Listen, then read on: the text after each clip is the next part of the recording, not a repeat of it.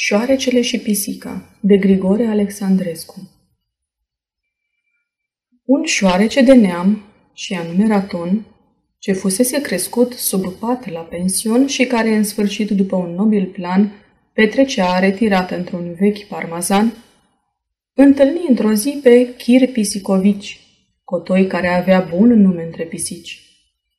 Cum că domnul Raton îndată s-a gândit să o ia la picior, nu e de îndoit.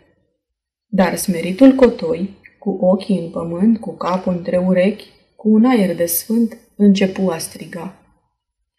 De ce fugi, domnul meu? Nu cumva îți fac rău? Nu cumva te gonesc? Binele șoricesc cât de mult îl doresc și cât îmi ești de scump o știe Dumnezeu. Cunosc ce răutăți v-au făcut frații mei și că aveți cuvânt să vă plângeți de ei. Dar nu sunt cum crezi, căci chiar asupra lor veneam să vă slujesc de vreți un ajutor.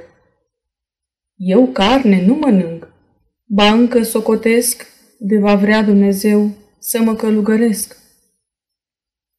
La ăst frumos cuvânt, Raton, înduplecat, văzând că Dumnezeu de martor e luat, își ceru iertăciuni și îl pofti a veni cu neamul șoricesc ca se împrieteni. Îi duse pe la toți și îl înfățișa ca un prieten bun ce norocul le da.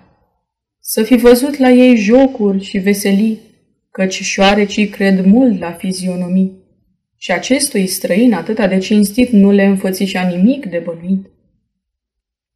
Dar într-o zi, când toți îi deteră un bal, după ce refuză și limbi și cașcaval zicând că e în post și nu poate mânca, pe prietenii săi ceru a îmbrățișa.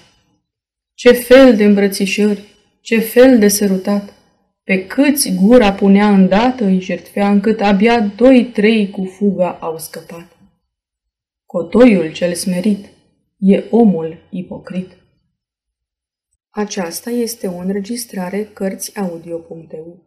Pentru mai multe informații sau dacă dorești să te oferi voluntar, vizitează www.cărțiaudio.eu.